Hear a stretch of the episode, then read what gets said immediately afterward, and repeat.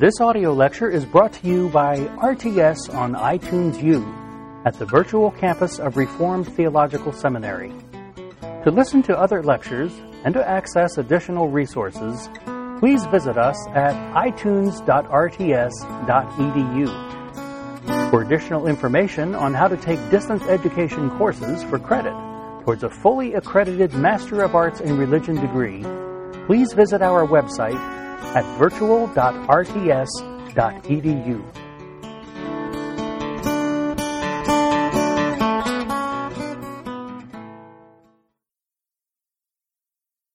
Troeltsch comes along and he says, Dilthey's all wet. Uh, he doesn't fundamentally disagree with his conception of the modern era, namely this idea of freedom and this idea of this, this anti-authoritarian notion. But Troeltsch just says you've got your facts wrong, Dilthey. The Reformation was essentially very authoritarian, not unlike the Church of the Middle Ages. Uh, rejected Dilthey's notion that the Reformation was the religious expression of the Renaissance.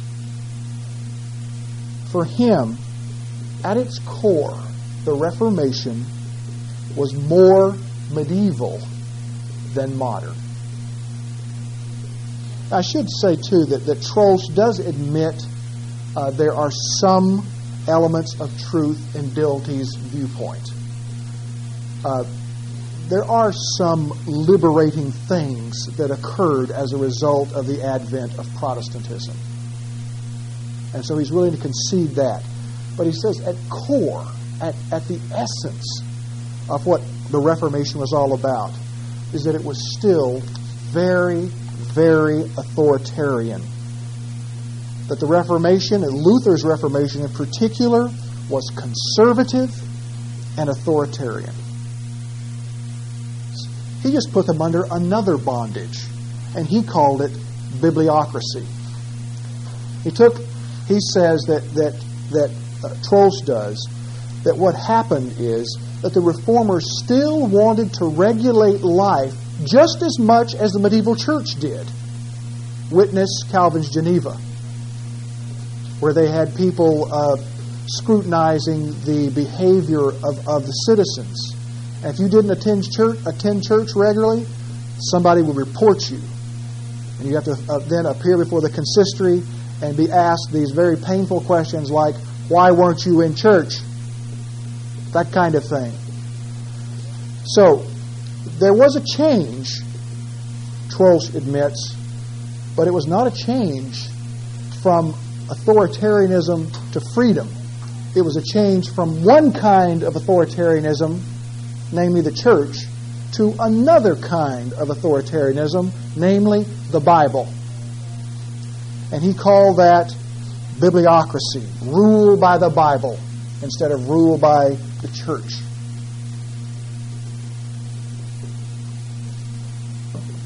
So he thinks, Troeltsch does, that the medieval spirit still sweeps through the thinking of the reformers. It's still essentially medieval. And it's not, says Troeltsch, until the Enlightenment of the late middle, late 17th century and all of the 18th century that one finds this, this move out, this full uh, rejection of authoritarianism, both the Bible and the church. Neither one of these guys really understands the essence of the Reformation. Uh, they are looking at this. I mean, Troeltsch was something of a sociologist, uh, uh, looking at religion and how it affected people. And he felt that there was still this authoritarian structure under which people had to function in this life. And that authoritarian structure was the Bible. That is to say, that there are certain obligations that if you call yourself a Christian, if you call yourself a Protestant Christian, that you should act in this general way. The Bible sits in judgment of the way you live your life. You don't have the freedom, in his meaning of the term, to do whatever you want. There's still this authority in your life that governs and rules and guides your life somehow. But you're right. Uh, these guys would not be called evangelicals. Okay? Good point. Uh, just one little addendum here when, it, when you talk about the difference between the modern era and the medieval era. History is kind of like a river that flows, and it's always sort of moving. And so it's always very, very difficult to distinguish the beginning and the end of a period and the beginning of another period. There's, a, there's some gray area between when the Middle Ages ended and the modern era began. I think that's, that has to be said. And, and I don't think that's simply my opinion. I think that's right. And if you press a good historian, they will tell you that it's very difficult to draw any hard and fast lines and say the Middle Ages ends right here and the modern era begins here. All kinds of assumptions are involved in those kinds of decisions. Uh, what you believe, what you mean by, by freedom, what you mean by authority, what you mean by modern. All of those things uh, uh involve certain kinds of assumptions. Uh, but I think it is fair to say, uh, if I were to render a general judgment, that probably the 16th century has more in common with the Middle Ages, the 13th century, than the 16th century has in common with the 18th century. So if you want to use those kinds of comparisons, I'll, I'll put it in other words. It seems to me, generally speaking, recognizing there's some gray area here, that probably the distinctive features of the Protestant Reformation have more in common with the Middle Ages than they do with the 18th century Enlightenment. That's my best judgment. And what comes to your mind when you make that conclusion? Uh, well, I'm thinking about, well, let's just, just take the, the basic idea of authority. Okay? Uh, in the Enlightenment, there is a real move away from all religious authority. Reason is crowned king, not the Bible and not Christianity. Christianity is somehow judged in terms of its rationality. I'll talk more specifically about that later. Uh, that's a, a, a dramatic difference between the way the reformers thought. They still acknowledged fundamental authority. And they shared that.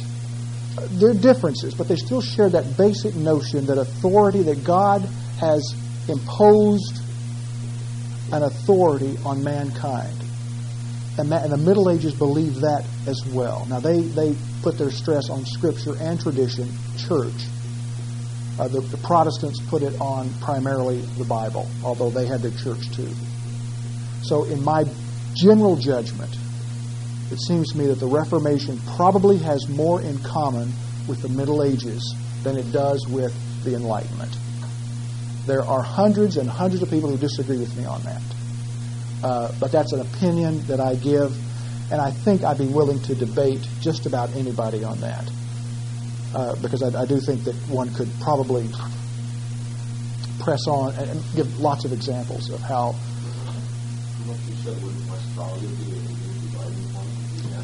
I mean, if you're, it, it, it is a very important divide. I mean, I'm, I mean, I'm making some decisions here.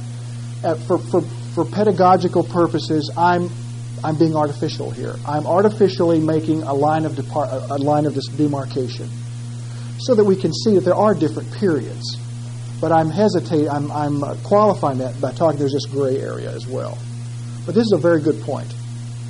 1648. It, it is. It, I still think it is a it is a crucial point, and is a harbinger, an indicator of a new era beginning to emerge.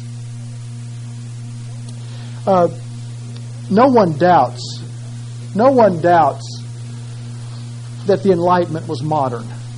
I mean, it really does exhibit all of the characteristic features, and I'll mention some of those a little later, of a, of a new era in history. The only question is, does the modern age begin here? And I think that it certainly uh, certainly is modern. One of the things, if you look at modern uh, church history, modern historical uh, thinking. It's interesting that when you go to a university or to look at where they locate their classes on Reformation. What they've done is they have reclassified the Reformation. And now you have classes not so much on the Reformation, but classes on what they call early modern Europe. And so they have, they try to sort of split the difference between Dilthey and Troeltsch. Uh, it's, it's the early, early part, but it's the modern period. Uh, they probably lean a little more toward Dilthey, I guess, in all of this.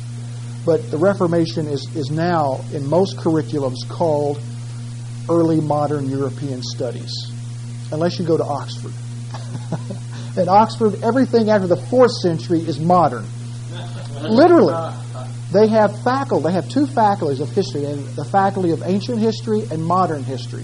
And everything after the fourth century is considered modern history. They are very antiquated in their ways. That distinction, um, saying early, early um, modern history, because they want to downplay the aspect of religion? It's because they really don't know how to resolve the problem of where the modern era began, I think. So that we do talk about the Reformation and the Yes, the if you, if you go to a Western civilization course, undergraduate, required in most universities, uh, they will begin the period they call the modern era with the Reformation, usually. Probably the Renaissance Reformation period. They'll probably spend more time on the Renaissance than they do the Reformation. Because the Renaissance and the Reformation are basically simultaneous. Uh, at least the latter part of the Renaissance overlaps with the beginning of the Reformation period. 80s when I was in college, just Oh yeah. Uh, and see, and part of this has to do with how you understand the Renaissance, because the Renaissance was seen as the first budding of of uh, of, of, a, of a humanism that said man is the measure of all things. That uh, uh, they point to different people, and they, they Jacob Burckhardt is a guy who wrote a book called The Renaissance back in the late 19th century, and it really pervaded all studies, all interpretations of the Renaissance. And he saw the Renaissance as essentially a secular movement. Now, in the last 30 years, new research has been done, and so the Renaissance has been, people are rethinking that. And, and I would argue that the Renaissance was far more religious than we have thought hitherto. If you look at people like Michelangelo, who's considered you know an archetypical Renaissance painter, what you discover is that he, he had deep religious passions and was involved in a number of reformist kinds of people. Not very well known, but he was. And in fact, may have been uh, something of a Catholic reformer. At least had sympathies in that direction.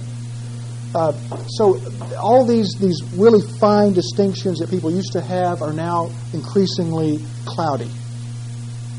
Uh, but for, for the purposes of most uh, Western Civ classes, uh, they're not really up on their stuff, and they tend to, to uh, talk about the Renaissance as a purely secular kind of movement. The Reformation is a religious expression of that, this liberation, this freedom from authoritarianism. Dilthey has, has essentially won out, I think, in, in modern classification of, of history. Okay. What happened after the Reformation? A couple of things happened. Uh, you have you have the first factor of all this religious warfare, and people are tired of it. So now people are not looking to religion. They want to be religiously neutral. But there are two other things that happened, and I'll mention them briefly, that moved Europe in a more secular direction, a direction that did not need to rely quite so much on religious authority. Two things. First, the scientific revolution. The work of Copernicus, Galileo, and Newton uh, gave men a new kind of confidence. I'll say a little more about this later. But there was a major revolution in the 17th century and going moving on into the 18th called the scientific revolution. There was this enormous confidence in the human intellect to solve the problems of the universe. That's the first revolution that occurred after the Reformation and moved uh, this mood toward a more secular view. And the second revolution is associated with Rene Descartes. 1596 to 1650. Descartes is, is a major person in uh, understanding this mood swing in Europe. Now, Descartes himself was a, a fairly devout Catholic, from what I understand. Uh, but what he did uh, changed European thinking fundamentally. And what he did is this, and I want you to get this Descartes made doubt the first principle of philosophy. Say that again. Descartes made doubt and doubting the first principle of philosophy. And it became the model for all of the of scientific inquiry. So one of so Descartes and the scientific revolution uh, complemented each other. A word about this idea of making doubt your first principle. Descartes' notion called methodological doubt, or excuse me, method, methodical doubt. That means that as a, as a principle, you begin first by doubting everything until you find something which cannot be doubted. That's a general summary statement of his principle, of his, uh, his process called methodical doubt. You begin, if you want to investigate some sort of problem, then you begin by doubting everything that you can until you come to something you cannot doubt. And for Descartes, the one thing he could not doubt was this idea cogito ergo sum. I think, therefore I am.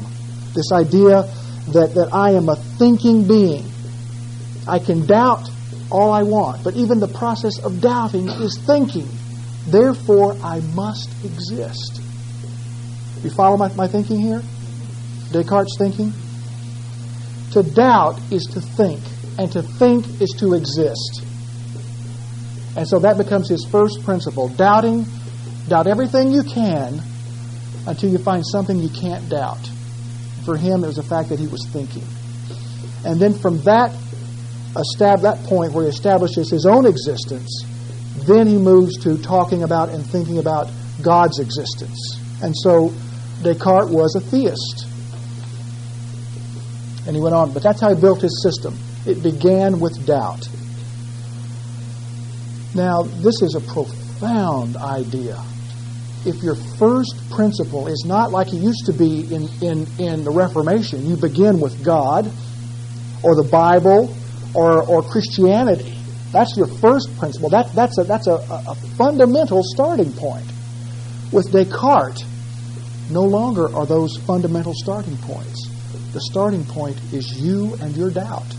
You see the intellectual shift here? It's profound. It's, it's a philosophical revolution. And it's, and it's a revolution in the sense that he does not start with uh, the assumption as a first principle that God exists. He starts rather with his own doubt. So God is replaced with doubt as a first principle. Do you see how radical a shift that is? That's the point. So these two movements, the scientific revolution, one which fed the other, to be sure, because what does a scientist do? He looks at the, at the individual evidence and he doesn't think about, he, he, he doubts something until it can be proven valid. So Descartes and the scientific revolution were very complementary. And they helped bring about this shift in the way people thought about their world and about themselves. There is a transformation that takes place in the late 17th century about how man views himself and how man views his surrounding circumstances. If we're trying to be more technical about what the Enlightenment is from a historical perspective, what we normally say, if you look in the history books and, and they talk about the Enlightenment, they're talking about the period from the end of the Thirty Years' War, 1648, to uh, the French Revolution. Those are the two major historical events. In between, it's generally understood that's when the Enlightenment occurred. Between, on the one end, the Thirty Years' War, 1648, and the French Revolution, 1789 and following, the end of the 18th century. Between these two events lay the Enlightenment. Uh, I want to start off and try to talk about a definition of the Enlightenment. Uh, it's very, very difficult to find a complete definition of the Enlightenment. Uh, so, any definition, be aware, any definition that I give will be incomplete. But I'm going to attempt what I call a working definition. A working definition of the Enlightenment. It goes something like this The Enlightenment is a self conscious break with traditional values and authority producing a new intellectual climate. It's a self conscious break with traditional values and authority, producing a new intellectual climate in which reason was enthroned. It is a self conscious break with traditional values and authority producing a new intellectual climate in which reason was enthroned. Do we have that? Shall I repeat it again? A self conscious break with traditional values and authority, producing a new intellectual climate in which reason is enthroned.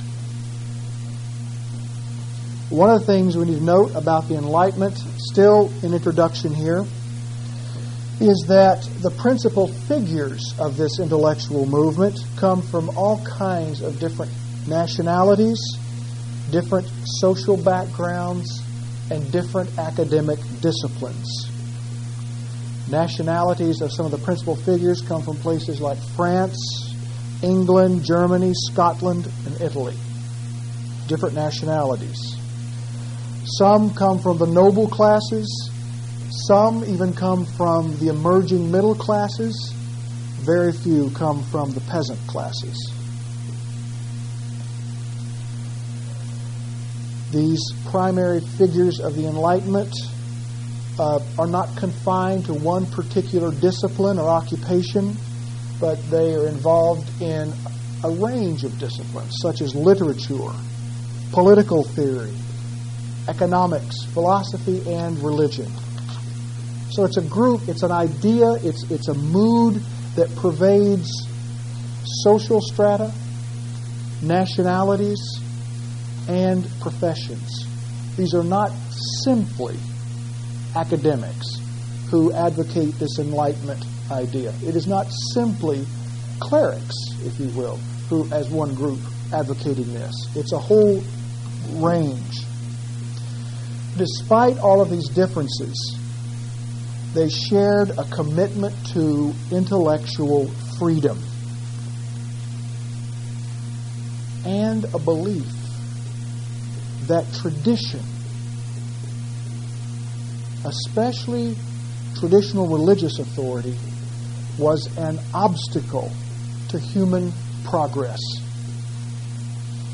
despite all the differences in nationality, social strata, strata, they shared a commitment to intellectual freedom and a belief that tradition is bad. It hinders us.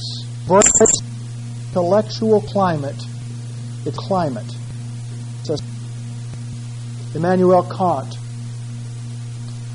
uh, probably comes closest to capturing the essence of the Enlightenment in an article he wrote entitled Was ist Aufklärung? Spelled up here. Published in 1784 was ist Aufklärung? Which means, what is enlightenment? And in this article, he answered the question that he raised What is the enlightenment? He answered, Sapere aude, dare to know. Sapere aude, dare to know. Kant, Immanuel Kant.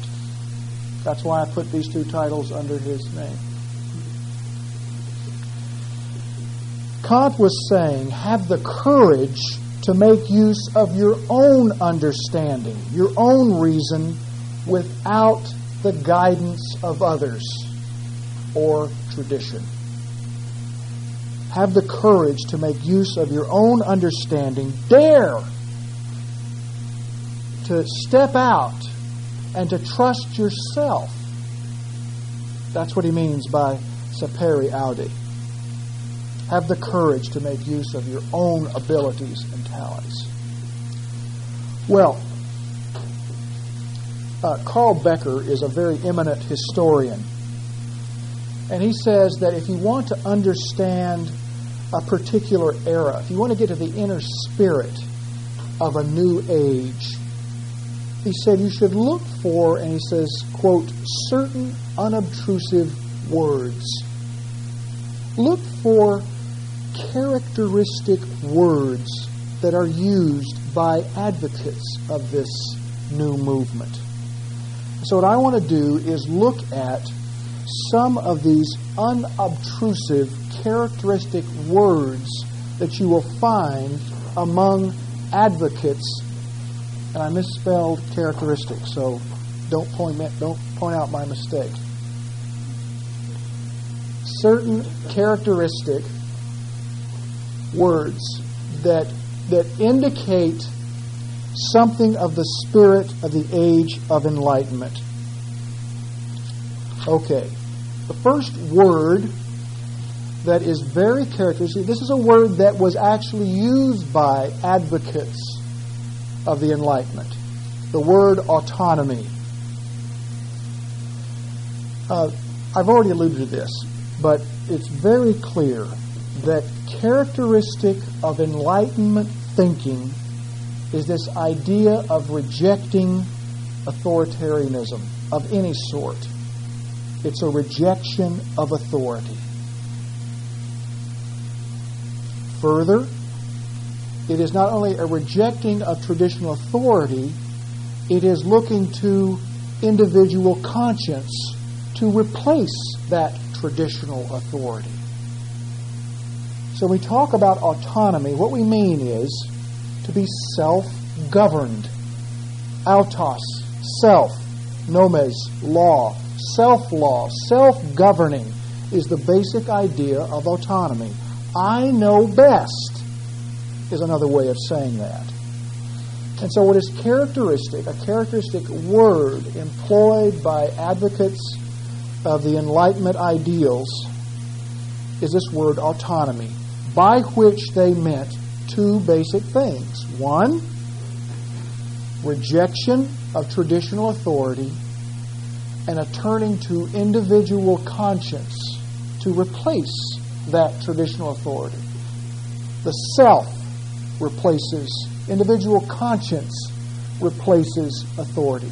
I think, Karen, just to, just to elaborate on your, your earlier comment in the break, uh, one might look at this in terms of something that Luther did as well. Uh, because he did point people to the conscience. I mean, what did he do? He was a man who wrestled himself as an individual and was led to the conclusion that the church, that the traditional authority was wrong. And so some have argued that what Luther did is enthrone individual conscience.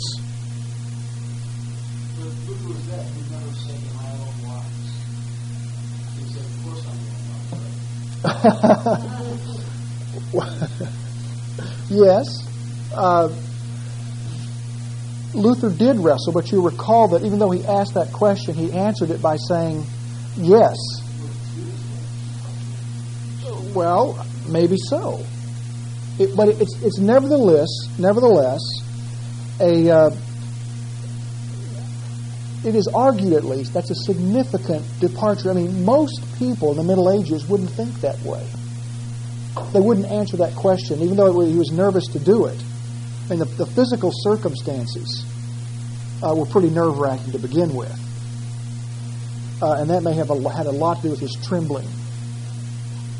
Uh, but, but, but he does, in his, in his own thinking, he does follow his own individual conscience, which he argues is, is led by the Holy Spirit and in accord with Scriptures. Uh, but some have argued that. I think that's, that's too simple to simply say he is exalting individual conscience. Uh, if, if, we mean by that to suggest that, uh, that Luther is rejecting all authority, period, and, and setting the, the individual as the final authority. Luther did not intend to do that.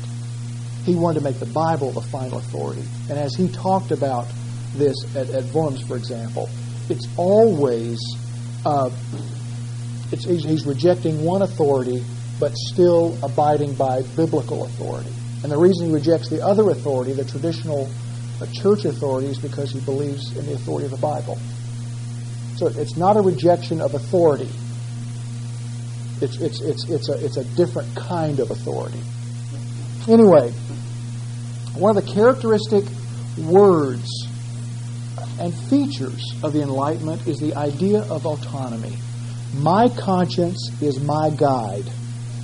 Not the church, not the Bible, but my individual conscience. The phrase, let your conscience be your guide, is a very enlightenment kind of phrase.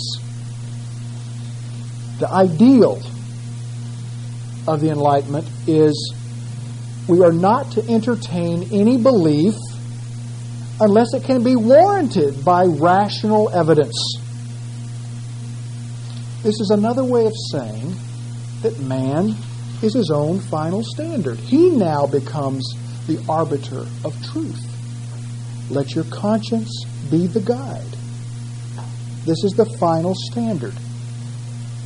It is as I see it, a certain declaration of independence. I don't need the church to tell me what to do anymore. I can make up my own mind. Earlier standards of authority, the Bible, the church, and even the state, uh, are now subject to my final authority of my individual conscience. I mean, you, this whole idea of the state, incidentally. I mean, what was the French Revolution about? What was the American Revolution about? it was saying, my individual rights take precedent over the structure of the state. Mean, one, I mean, that's a very broad statement, and I understand that. But there is that element in it.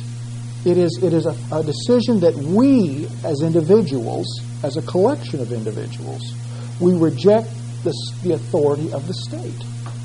Who was the technical uh, uh, state ruled over the, the, the colonies was England. They had legal authority. So, autonomy is one of the key words. Another key word, and perhaps the most important word, is the idea of reason. The 18th century is sometimes described as the age of reason. And that's appropriate because intellectuals at this period sought to submit all of the important questions to the test of reason. Uh, a quick distinction here. There is a distinction between deductive reasoning and inductive reasoning. Uh, do you know what I mean when I say that? Should I explain it for a moment? Let me explain it. Deductive reason is reasoning from the general to the particular. Deductive reasoning begins with an assumption and then tries to see if it can be justified by the evidence.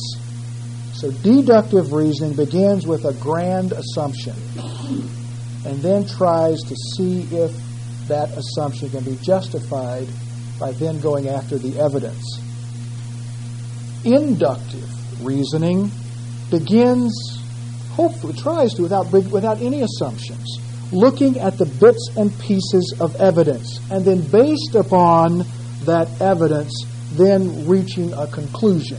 It's reasoning from the particular to the general. What we find in the kind of reason that's being talked about in the Enlightenment is inductive reasoning. Trying to not have any assumptions, although everybody always does. They thought of themselves as not having assumptions, but simply looking at the pieces and then reaching legitimate conclusions. That's the kind of reason that they are particularly uh, concerned with. And it's this kind of inductive reasoning in which they have faith that allows them to then to determine what is true and what is false. It's this idea of using inductive reason to determine truth from falsehood. Reason, particularly inductive reason, was this immutable, universal truth that could lead you to distinguishing true from false. Ignorance of reason, they argued, led to suffering and misfortune. James Livingston writes Reason could cast its light into the darkness of superstition and ignorance and bring man true enlightenment and happiness. So reason would bring about enlightenment. You could be, enlightenment. Does this have any? Does this make you think about the garden? Truth. What is truth and light? What is truth and falsehood? The ability to discern good and evil. This this this has all kinds of interesting images that are flooding my mind here. But I think there are some interesting parallels for Christians. But there's this enlightenment and reason is the thing that leads you, your own reason, your own ability to take the bits and pieces out there and determine yourself what's right and wrong, what's true and false. And that will bring you happiness. Third one is optimism. They use this word, the age of reason. Uh, one of the basic ideas is that if you use your reason wisely, if you reject those traditional authorities, if you are your own authority, and if you use your reason, your inductive reason, rightly, it will create all kinds of, uh, uh, it, will, it will result in an optimistic attitude about what can be accomplished in this world. Leibniz was the one who said, This is the best of all possible worlds. Do you sense that optimism there? the best of all possible worlds. Now, not everybody shared that optimism, but it's this idea that, that we can do it. We can change things if we just use our reason.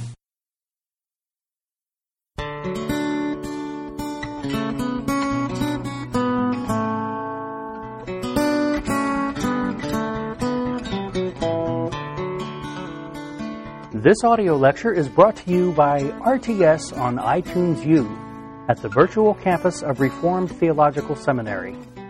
To listen to other lectures and to access additional resources, please visit us at itunes.rts.edu. For additional information on how to take distance education courses for credit towards a fully accredited Master of Arts in Religion degree, please visit our website at virtual.rts.edu.